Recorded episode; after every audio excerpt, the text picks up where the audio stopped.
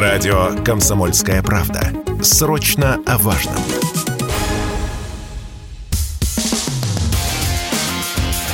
Реальность Виттеля. Программа о том, что происходит в мире на самом деле. Добрый день, на волнах комсомольской правды реальность Виттеля. Я Игорь Виттель.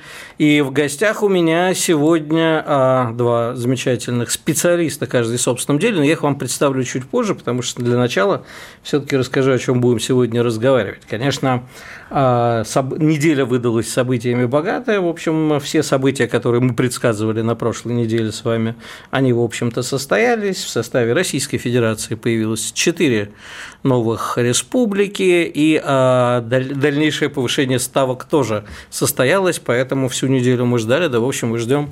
А что, собственно, случится дальше? Это такой а, вопрос, который витает у нас возникает у каждого из нас, скажем так, на дню по много раз. А что, собственно, будет дальше, куда дальше дойдут ставки? Ну и, естественно, а, стоит поговорить в данном случае об экономической составляющей, о которой мы с вами в последнее время редко очень говорим, потому что как бы есть теории, и не знаю, насколько меня поддержат мои гости в этом, что, в общем, все это, в общем-то, и состоялось изначально, вся вот эта вот битва, вся эта начинающаяся третья война всего со всеми, а исключительно из-за того, что, в общем, а, Россия не должна была, по мнению Запада коллективного, утерять статус энергетической сверхдержавы и вообще перестать мешаться под ногами и а, продавать или вообще лучше бесплатно отдавать свои энергоносители. И вот сегодня, пока мы говорим, а, как раз, по идее, уже начинается и продолжается даже в Вене саммит ОПЕК+, где вообще будет решаться история о том, что э, как бы нам снизить добычу нефти.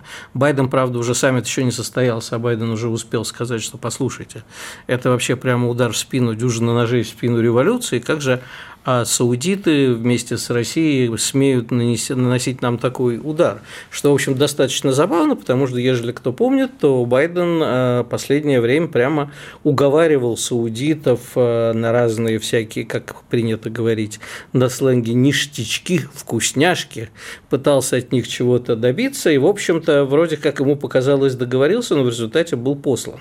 Что, в общем, э, для Америки обидно не только по самому факту, факту, что сейчас э, цены на энергоносители, по идее, пойдут вверх, и на бензин в Штатах, который и так уже дорожает до невозможности, тоже пойдут вверх. Но и сам факт, что саудиты, которые, в общем-то, э, всегда оставались союзниками Штатов, с одной стороны, конечно, это нельзя, конечно, полноценно их считать союзниками, но всегда как-то дули с ними в одну дуду.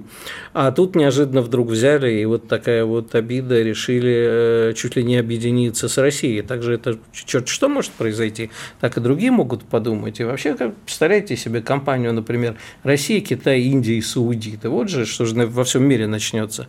Ради чего коллективный Запад все это начинал. Ну, как обещал, теперь представлю гостей. У нас есть большой специалист по энергетике, ведущий эксперт финансового университета и Фонда энергетической безопасности Игорь Юшков – Здравствуйте, Игорь. Здравствуйте. Ну и мой э, практически полный тезка, более того, еще и мой одноклассник, президент гильдии маркетологов Игорь Станиславович Березин. Здравствуй, Игорь. Здравствуй, дорогой. А Добрый вот день. с Игорем мы будем говорить скорее о рынке труда и вообще, собственно, что у нас происходит с экономикой как таковой, но особенно с рынком труда. Ну и поскольку Игорь, помимо всего прочего, не только маркетолог, но и выдающийся демограф, вот эта вот ситуация а, демографическая, которую мы очень долго боролись за то, чтобы у нас случился большой демографический всплеск. А что же будет теперь, об этом мы тоже поговорим. Но начнем все-таки с энергетики. Как... Я тогда, Игорь, с вами я буду да. на «вы» и по имени, а тут я буду Игорь Станиславович на «ты». А, главное, нам теперь с ними друг друга не перепутать. Расскажите, пожалуйста, Игорь, а, значит, Сейчас мы, насколько я понимаю, оказываемся в точке, когда нам, у нас уже и не покупают, речь идет о том, что о максимальной цене цен на нефть, а северные потоки перерублены, Осталось у нас не так много трубопроводов, по которым мы поставляем. Да и, в общем, мы и те, и у нас не хотят покупать, и мы хотим скорее уже, наконец, нажать на рубильник, чтобы этот весь адок кончился. Я правильно понимаю? Ну, в газе и в нефти тут немножко разная ситуация. Вот нефть э, и уголь, э, они все попали под санкции, но против угля уже заработали европейские санкции. 10 августа запрещено импортировать российский уголь. Ну, вот. Но нефть и уголь их просто проще перевозить, поэтому их э, довольно успешно переориентируют на азиатские рынки.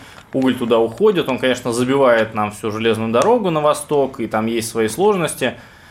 вот, э, но в основном, в общем-то, и уголь пошел в Азию. Э, благо от того, что если мы даже не можем пристроить какие-то объемы, это поддерживает дефицит на мировом рынке, и он дорожает.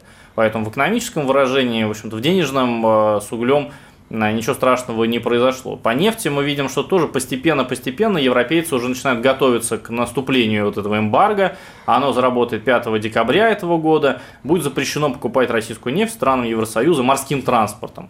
Вот. И, соответственно, мы все должны перейти на азиатские рынки. Там есть тоже вопросы, найдем ли мы достаточный объем флота, э, танкеров, которые нам все это перевезут в Азию. Но более-менее вроде как все переходит тоже на азиатские рынки. Вот по последним, по крайней мере, публикациям, э, Россия по итогам года может даже чуть-чуть увеличить объемы экспорта нефти. Но в итоге, в общем-то, основной план изолировать Россию от рынка нефти, он не то, что не сработал, а даже сам план изменился по ходу его реализации. То есть изначально США весной начали вводить такие санкции, чтобы России затруднительно было экспортировать нефть. Ну вот, и она вообще считалась токсичной, ее действительно плохо брали в европейские компании, а США с 1 апреля запретила к себе импортировать российскую нефть и нефтепродукты, а мы э, в прошлом году э, были даже зачастую вот месяц от месяца, бывало даже на второе место выходили по объемам поставки после Канады потому что США в свое время вело санкции против Венесуэлы, и американские заводы переключились на покупку российского мазута как сырья для себя, дешево, удобно, в общем-то, все замечательно было, поэтому мы много поставляли. США вроде как хотел нас изолировать от рынков э, сбыта нефти, чтобы мы не зарабатывали, а потом это вылилось в то, что когда мы сократили экспорт, цены пошли вверх, и США вот, сами начали страдать от этого. Вот сейчас уже не поймешь, кто будет больше страдать, но вопрос-то не в этом. А мы же понимаем, я надеюсь, да, то есть, может, я и не прав, что, например, э, Китай, он всегда, э, особенно в, в ситуации, когда мы вынуждены идти на некие уступки, а разговор про поворот на восток у нас длится не первый день, и хотя бы санкции 2014 года вспомните. Все тогда было, все, мы поссорились с Европой, мы повернулись на восток. Восток э, и Китай в первую очередь говорит, ребят, замечательно, мы с удовольствием купим, но вы понимаете, вот условия такие. И тут не вы диктуете условия.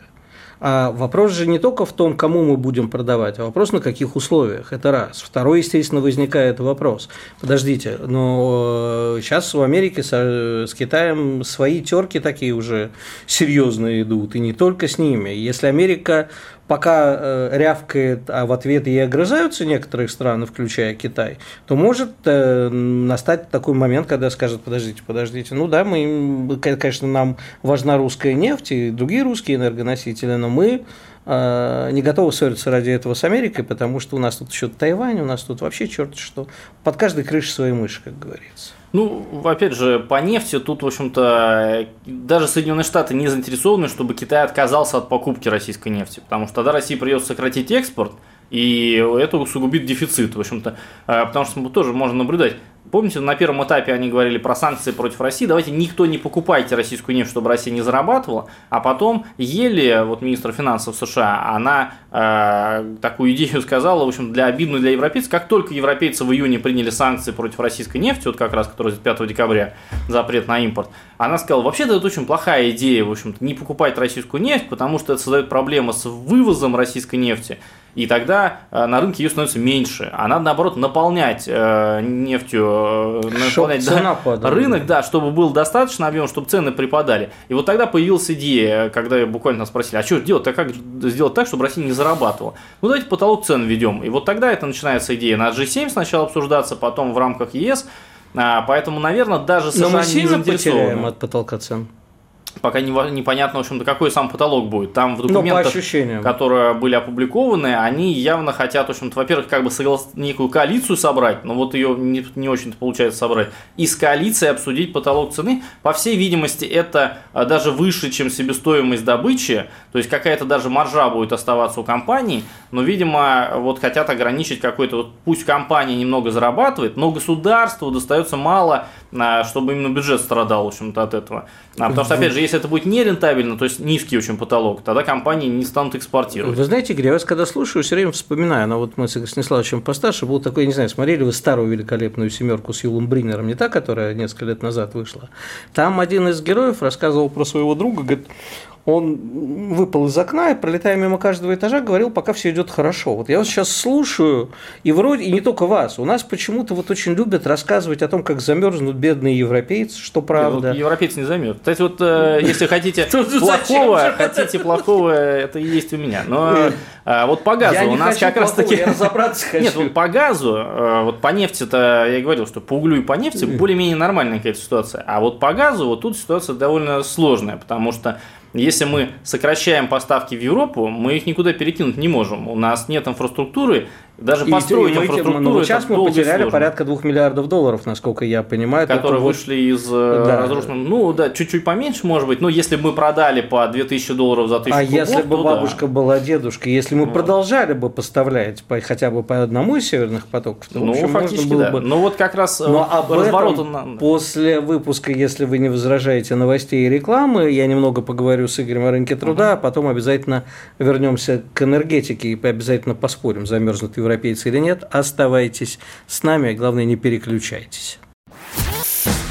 Есть такая профессия – родину будить. И лучше всего с этим справляется Сергей Мардан – и снова здравствуйте, и снова в эфире радио «Комсомольская правда». Я Сергей Мардан. Как вы просили, вы говорите, хватит про войну, давайте про экономику, про курс рубля. Пожалуйста. Мардан знает, как подбодрить слушателей. На фоне падения импорта на 85% там вообще валюта не нужна. Мардан знает, чем удивить слушателей. Мы поговорим сегодня, естественно, о политике, о геополитике, но хотел бы я начать с фантастической новостью. Каждый будний день слушайте в 8 часов по московскому времени программу «Утренний Мардан». И тут у всех начинает искрить в голове. Реальность Виттеля. Программа о том, что происходит в мире на самом деле. Ну что ж, как и обещал, возвращаемся в студию. Напоминаю, это реальность Витра на «Комсомольской правде». Я Игорь Витер, в гостях у меня Игорь Юшков, ведущий эксперт Фонда энергетической безопасности и президент гильдии маркетологов Игорь Березин. Загадываете желание между тремя Игорями. Игорь Станиславович. Ну, а отвлечемся от энергетики и поговорим с тобой том, что на самом деле происходит э, и будет скорее происходить. Я думаю, что в моменте пока рано считать, что происходит на рынке труда. У нас есть несколько факторов, которые, по идее, на мой взгляд, э, наивный, возможно, влияют на нее. Это количество как будем называть, эмигрировавших, уехавших временно или постоянно. Вы, выехавших. Выехавших. Вы. Кто-то уже вернулся, но вот кто-то вернулся, уехал и вернулся. В феврале сейчас мы видим большой поток достаточно, трудно его посчитать, а, который появился у нас э, неделю примерно назад. Э, чуть больше, плюс частично мобилизованные, плюс вообще а, экономика сама по себе меняется, и речь идет о том, что нам нужна мобилизационная экономика. Понятно, что все это на рынок труда влияет, и вопрос как. Э, у нас дефицит сейчас кадров на рынке труда, нехватка квалифицированных кадров на рынке труда. Вот что у нас происходит? Ну, квалифицированных кадров э, всегда не хватает. Всегда с любым э, предпринимателем, руководителем государственного предприятия, частной, а если поговорить, то он скажет, вот все у меня хорошо, только мне нужно вот несколько там, специалистов вот такой такой квалификации, а, и, и с ними всегда трудно. Да? А, и это практически в каждой отрасли. И это понятно почему, потому что там уникальные специалисты выращиваются десятилетиями, э, и, и правда, они, это, это штучный товар. Поэтому если мы говорим там в целом, вот температура по больничке, то, э, наверное, э, эти цифры там не сильно сопоставимы. Ну, то есть у нас занятых во всех там секторах, там формальном, неформальном, государственном, частном, там получастном, полугосударственном, 70 э, с хвостиком миллионов человек, там порядка 70 одного 72 миллионов человек. Ну, Поэтому там выбытие даже на там, единомоментное там, в течение пары, тройки э, недель нескольких сотен тысяч человек, о чем э, сегодня можно говорить, приблизительно. Вроде бы так не должно, там, это менее одного процента от общего, общего объема занятости. Но когда начинаешь там разбираться... Смотреть на структуру там, занятости, да, на структуру, кто эти люди, ну. там, на, на предприятие и так далее, то, конечно, оказывается, что проблемы могут быть на конкретных предприятиях очень, очень существенные, когда там, выбыл там, 2-3 там, ключевых специалиста из пяти, и для оставшихся 500 очень усугубились проблемы с а, с работы. Да, это, но тут, это тут есть, возникает поэтому, другое. Тут возникает да. же не столько, что какое-то конкретное предприятие, которое стратегически может быть важно для государства или вообще важно для создания рабочих мест, они не, не они приходят и говорят, вы извините, у меня тут пять человек, из них два вот просто без них никак, они важнее на этом месте, для страны полезнее они здесь. А выясняется, что у нас целые отрасли, включая журналистов. Я сломался, честно говоря, когда, я не помню, какая именно организация, но попросили фитнес тренеров отстранить от мобилизации, да, потому что они нужнее здесь. Вот тут как бы мои последние волосы повыпадали от ужаса. Это что происходит-то? А, э, как всегда у нас получается, что бездельники нужны на рабочем месте, а ключевые кадры, как во время любого кризиса, выясняется, что опаньки, а они почему-то не, теперь уже не на своем месте. И возникает сразу другой вопрос. Вот все с февраля говорят, нам нужна мобилизационная экономика – мобилизационная экономика, на мой взгляд, требует абсолютно других кадров а, которые, во-первых, умеют выполнять задачи, не проектные, как в обычное э, время э, спокойное, да, мобилизационная экономика требует необходимости, возможности там, в течение трех недель завод за Урал перебросить, как, не дай бог, было во время Великой Отечественной. Таких кадров у нас практически нету, исчезли. Вот как нам решать проблемы мобилизационной экономики? И вообще, нужна ли она нам сейчас? Ну, я бы тут э, весьма скептически э, на тему мобилизационной экономики. Э, скажем так, у нас пространство так называемой рыночной экономики последние там, 10-15 лет и так сокращалось, сокращалось, там с условной примерно половиной всей экономики, да дай бог, чтобы там 15-20 процентов. А, а я бы не Э, как бы я обольщался на тему, э, насколько она прелестна, мобилизационная экономика. А это, Никто не говорит слово прелестно, да, это скорее, говорится о том, что это необходимо. Это, ну, даже вот такой э, очевидной необходимости я в этом, честно говоря, не вижу. Потому что э, особенность мобилизационной экономики в том, что она, да, может какие-то э, вопросы э, решать очень быстро, э, но насколько это эффективно и насколько высока цена, то есть это тема, а мы за ценой не постоим. А, но... Нет, ну подожди секунду, извини, перебью. Значит, у нас, например, есть э, несколько отраслей, от которых зависит наша безопасность, в том числе и продовольствие. Ну, слава богу, с продовольствием у нас ничего. Фармацевтическая. Да, там пока не, не сильно разыгрались санкции, дай бог не разыграются, но в принципе мы очень зависим, впрямую или косвенно там от импорта возникает вопрос. Вот здесь мы не можем, тут не вопрос цены, там, я не знаю, вопрос инсулина в стране, чтобы была обеспеченность других жизненно важных лекарств, по которым мы можем зависеть. Потому что когда посмотришь, чем и как мы пользуемся, ну, в общем, тут много вопросов возникает. Это не вопрос цены, это вопрос необходимости. В конце концов, запчасти самолета, вот у нас первое, что там возникло, да, выясняется, запчасти самолета и это не как можно вообще о цене э, говорить? Это не воп... ну вот понимаете, это не вопрос а, а мобилизационной экономики, от того, что а, мы там в сфере фармацевтики сохраняем а, эту существенную зависимость, несмотря на все вот эти программы, которые там и 10, и 15 лет назад, и 5 лет назад а, а, объявлялись, и какой-то эффект, безусловно, дали. Да? Но от того, что мы завтра объявим, что мы там, мобилизуем там, силы на, на фарму, мы не решим за там, год, за два все эти проблемы.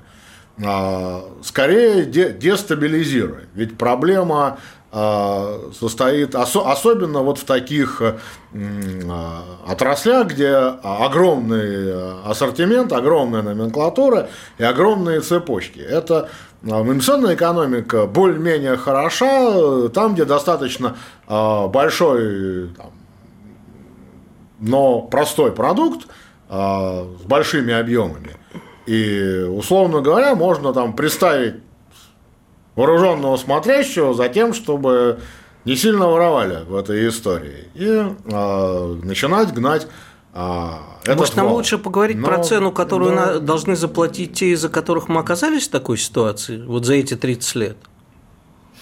Ну, Ты же как раз адепт рыночек, все порешает. Вот такие, как ты, и э, порешали. Ну, в смысле, я не, не, не, не виню тебя в отсутствии жизненно необходимых лекарств в стране. Я просто говорю, что подход сам такой. Что сейчас экономика требует другого подхода, нет?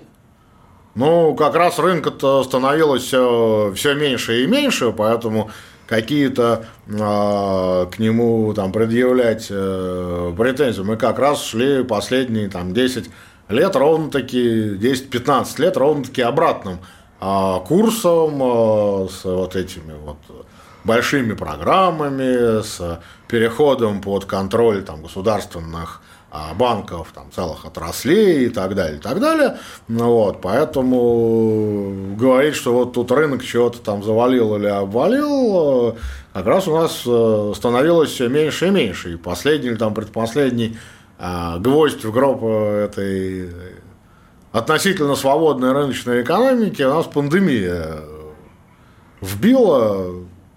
И что нам И- показала и- пандемия?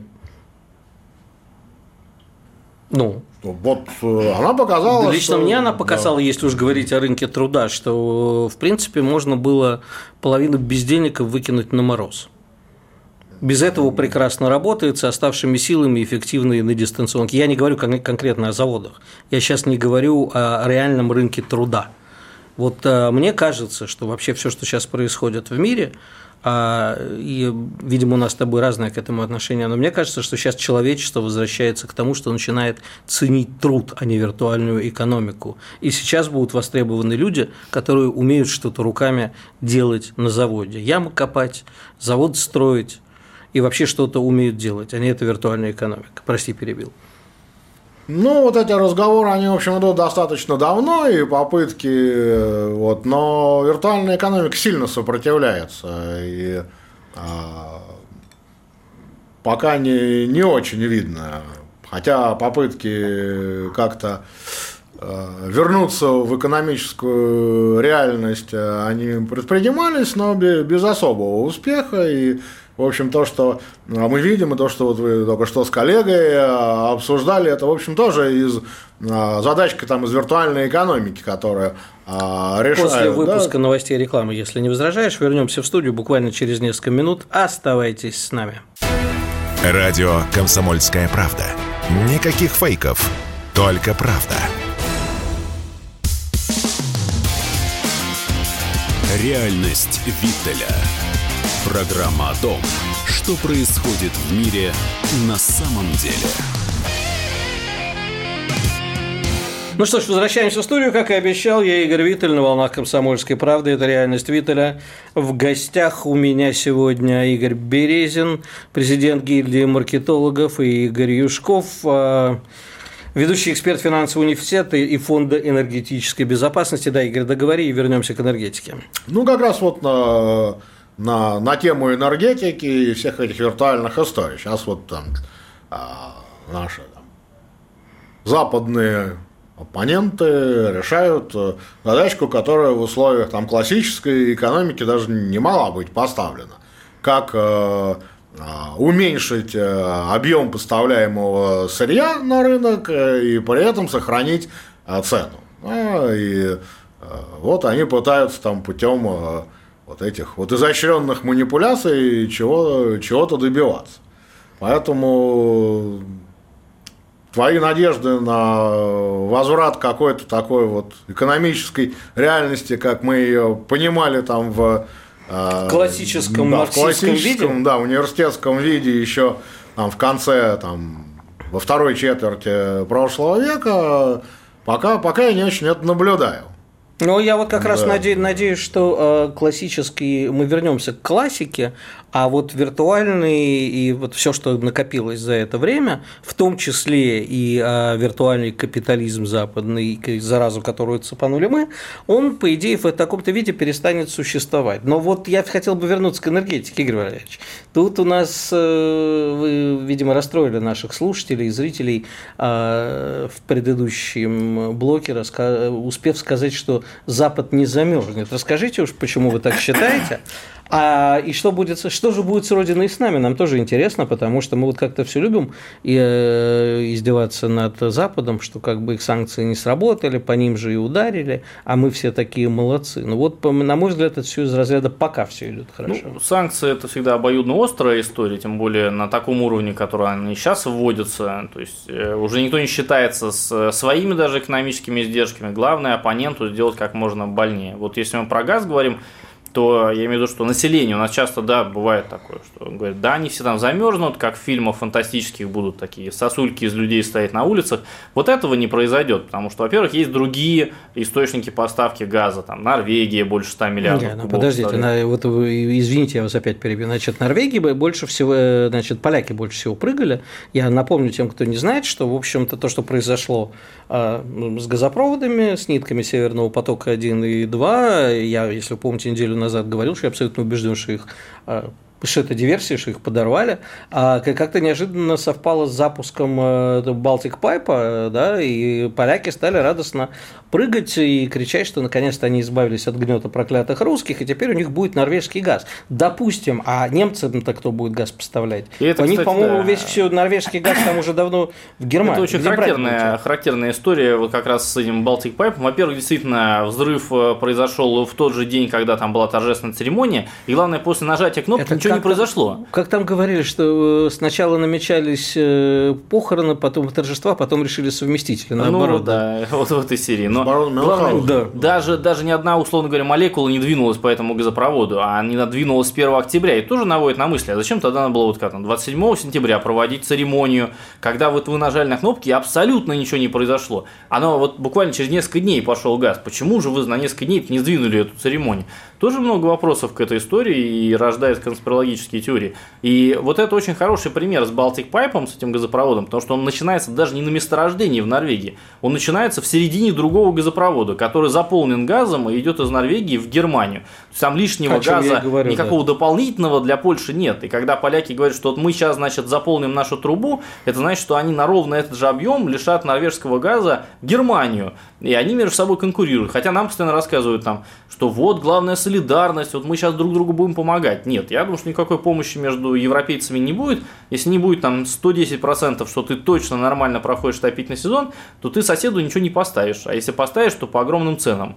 А, Поэтому я думаю, что население, условно говоря, как сегмент потребителя тут не замерзнет, потому что есть норвежский газ, и СПГ, жирный природный газ, там, и из Алжира Ну, и, приходит. подождите, а СПГ они у кого будут брать? У Катара? А, Они берут Американские основной они будут? поставщик, да, сейчас США, Катар, э, там, нигерийская и так далее. Несколько Но тоже не Кстати, мы. это во-первых, А, а, мы, а третьем терминалы для сейчас. СПГ где будут брать? Ну, Я как понимаю, нам сейчас вот, ну, им, точнее, нам слава богу, нет.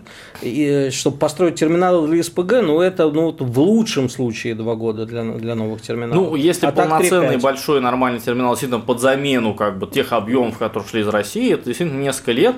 Там немцы пытаются как пожарная команда, у них ни одного СПГ терминала до сих пор не запущено. Они говорят, что вот-вот мы сейчас, значит, трубы подстроим, тут пока что плавучие пригоним, а потом Хорошо. что-то будет. Но Вер- производства-то нет, то есть чем ты заполнять будешь? Вернемся к нам. проблема. Вот скажите, пожалуйста, значит, э, у нас все-таки получаются выпадающие доходы. Сейчас мы пока радуемся, потому что заработали мы в этом году очень много. Денег нам этих тратить некуда, валюты у нас много, мы видим, как э, рубль, в общем, находится даже не очень, на не очень комфортных, на комфортных для, как вы говорите, населения, а я предпочитаю говорить все-таки для людей, но для российской экономики, я думаю, что рубль-то нужен подешевле, да, потому что э, экономика на таком рубле будет буксовать. Но Что дальше-то будет? Мы что, мы же были, были энергетической сверхдержавой, ругались страшно на это, кричали про нефтяную иглу, на которой мы сидим. Ну, теперь этого всего, считайте, э, по большей части нету. Где денег брать? Ну, вот что как продавать? раз э, мы по, И кому? по нефти и по углю сказали, что там более-менее все перестроится, потому что перевозить легко. А вот по газу сильно большая проблема. Если мы сокращаем объем продаж в Европу, то у нас падает добыча, потому что нам некуда деть этот газ. А, да, может быть, кстати, тут не знает, у нас основные объемы все равно идут на внутренний рынок, то есть у нас там больше 400 миллиардов кубов потребления внутри, а в прошлом году, например, в Европу мы поставили 155.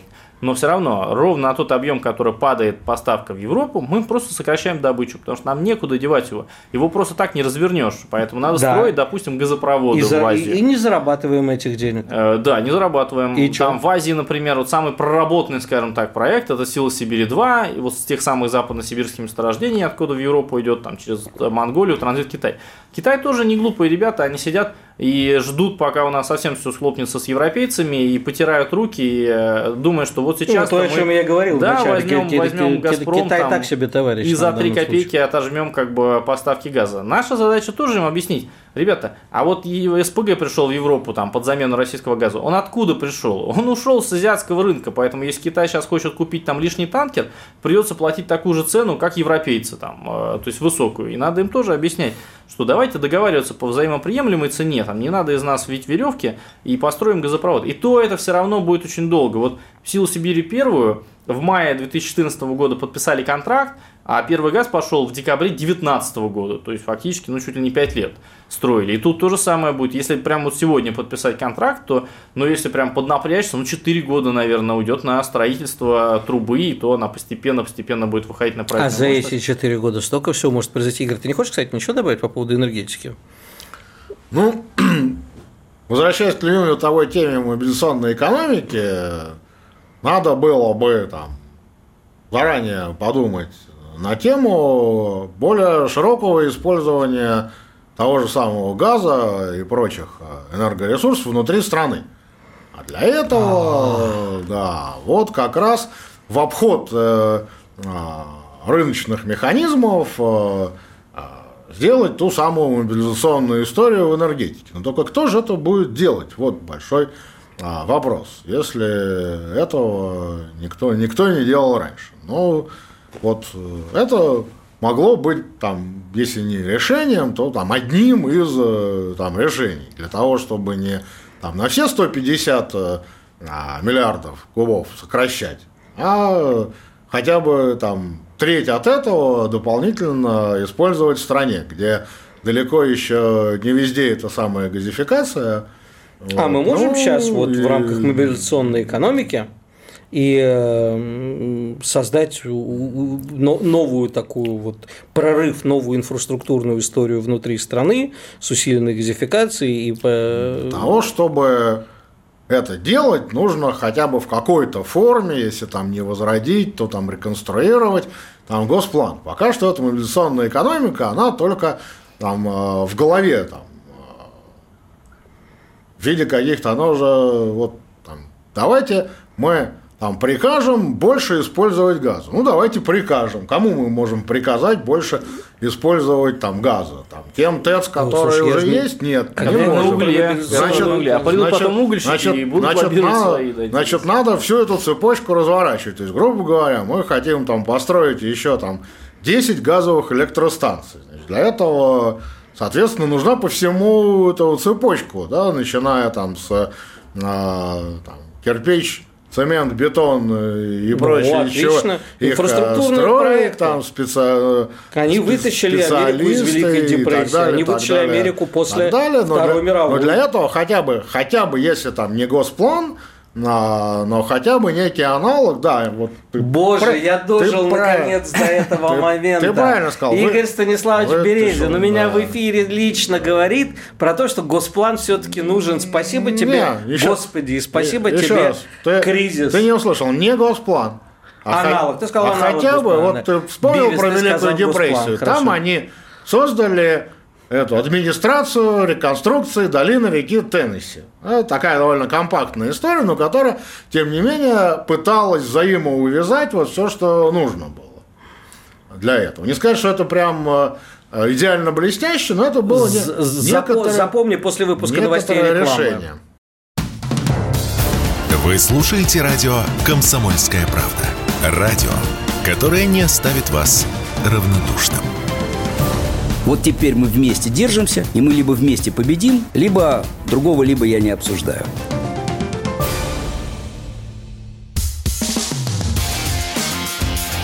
Реальность Виттеля.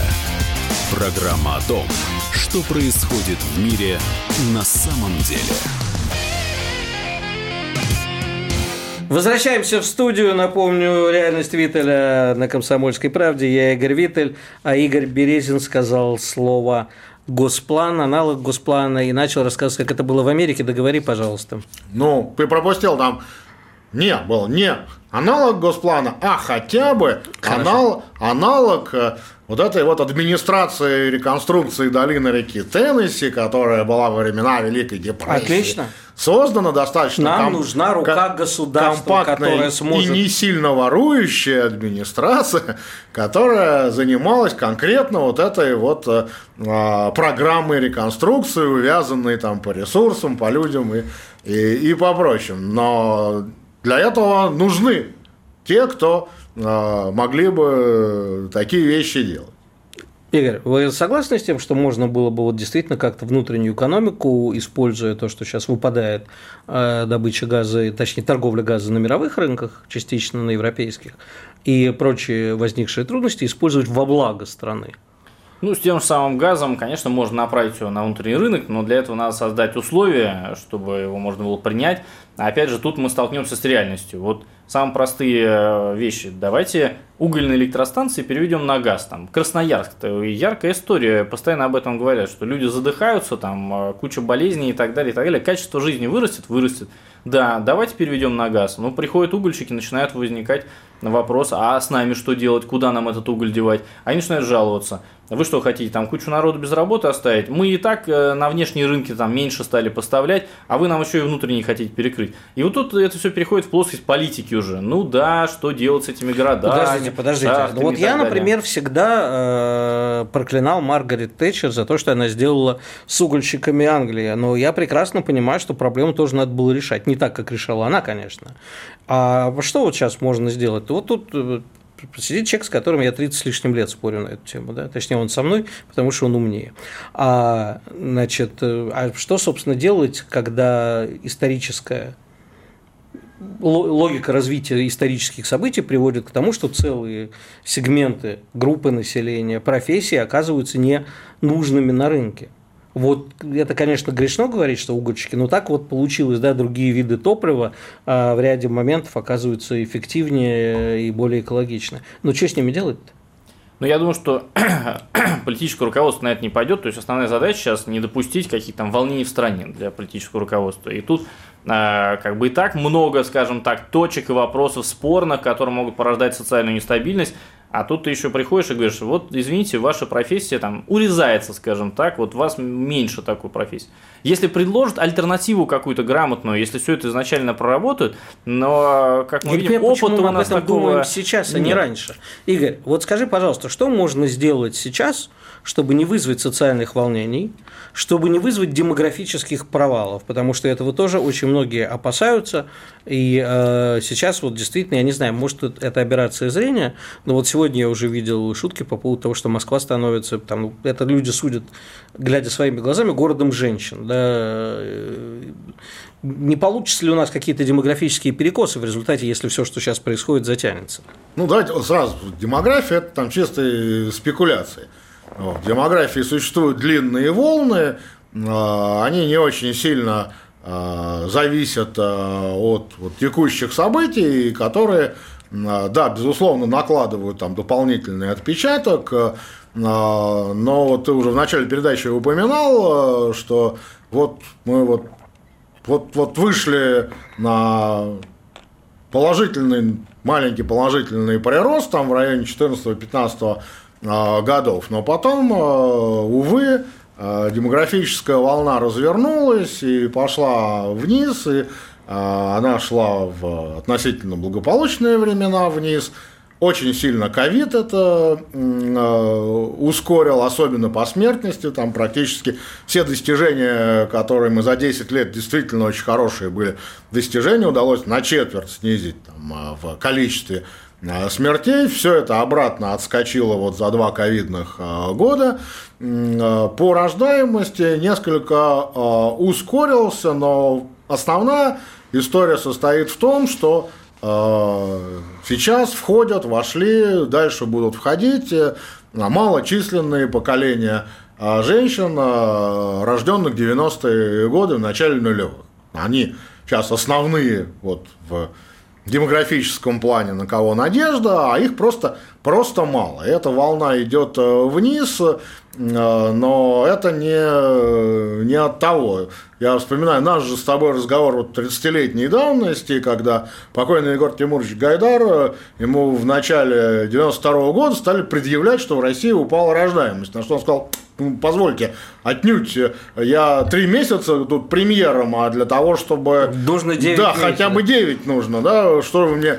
Не э, беси пред- меня с Гайдаром, Вот, поэтому, пожалуйста. да, нет, я просто ровно вот 30 лет назад была эта история, а, но демографические волны, они большие, длинные, они не за несколько там месяцев. Хорошо, а, бог с ней а, тогда с демографией. Скажи про труд. а, Отставляем это- демографию в Да. сторону. Вот, теперь, что касается, вот я не очень с коллегой согласен, что там то есть, да, наверное, это какая-то системная история с а, Красноярской этой угольной станцией, и что-то там надо а, решать, но глобальная задача не в том, чтобы заменить шило там, на мыло, вот, уменьшить там столько же угля, увеличить столько же газа, действительно, это будет бесконечное там перетекание. Тем более, что никогда это все не очевидно. Вопрос в том, чтобы дополнительно создавать, допол- ну как, что сейчас делать? Вот нужно выстраивать цепочки. То есть понятно, что нам за очень короткие сроки нужно создать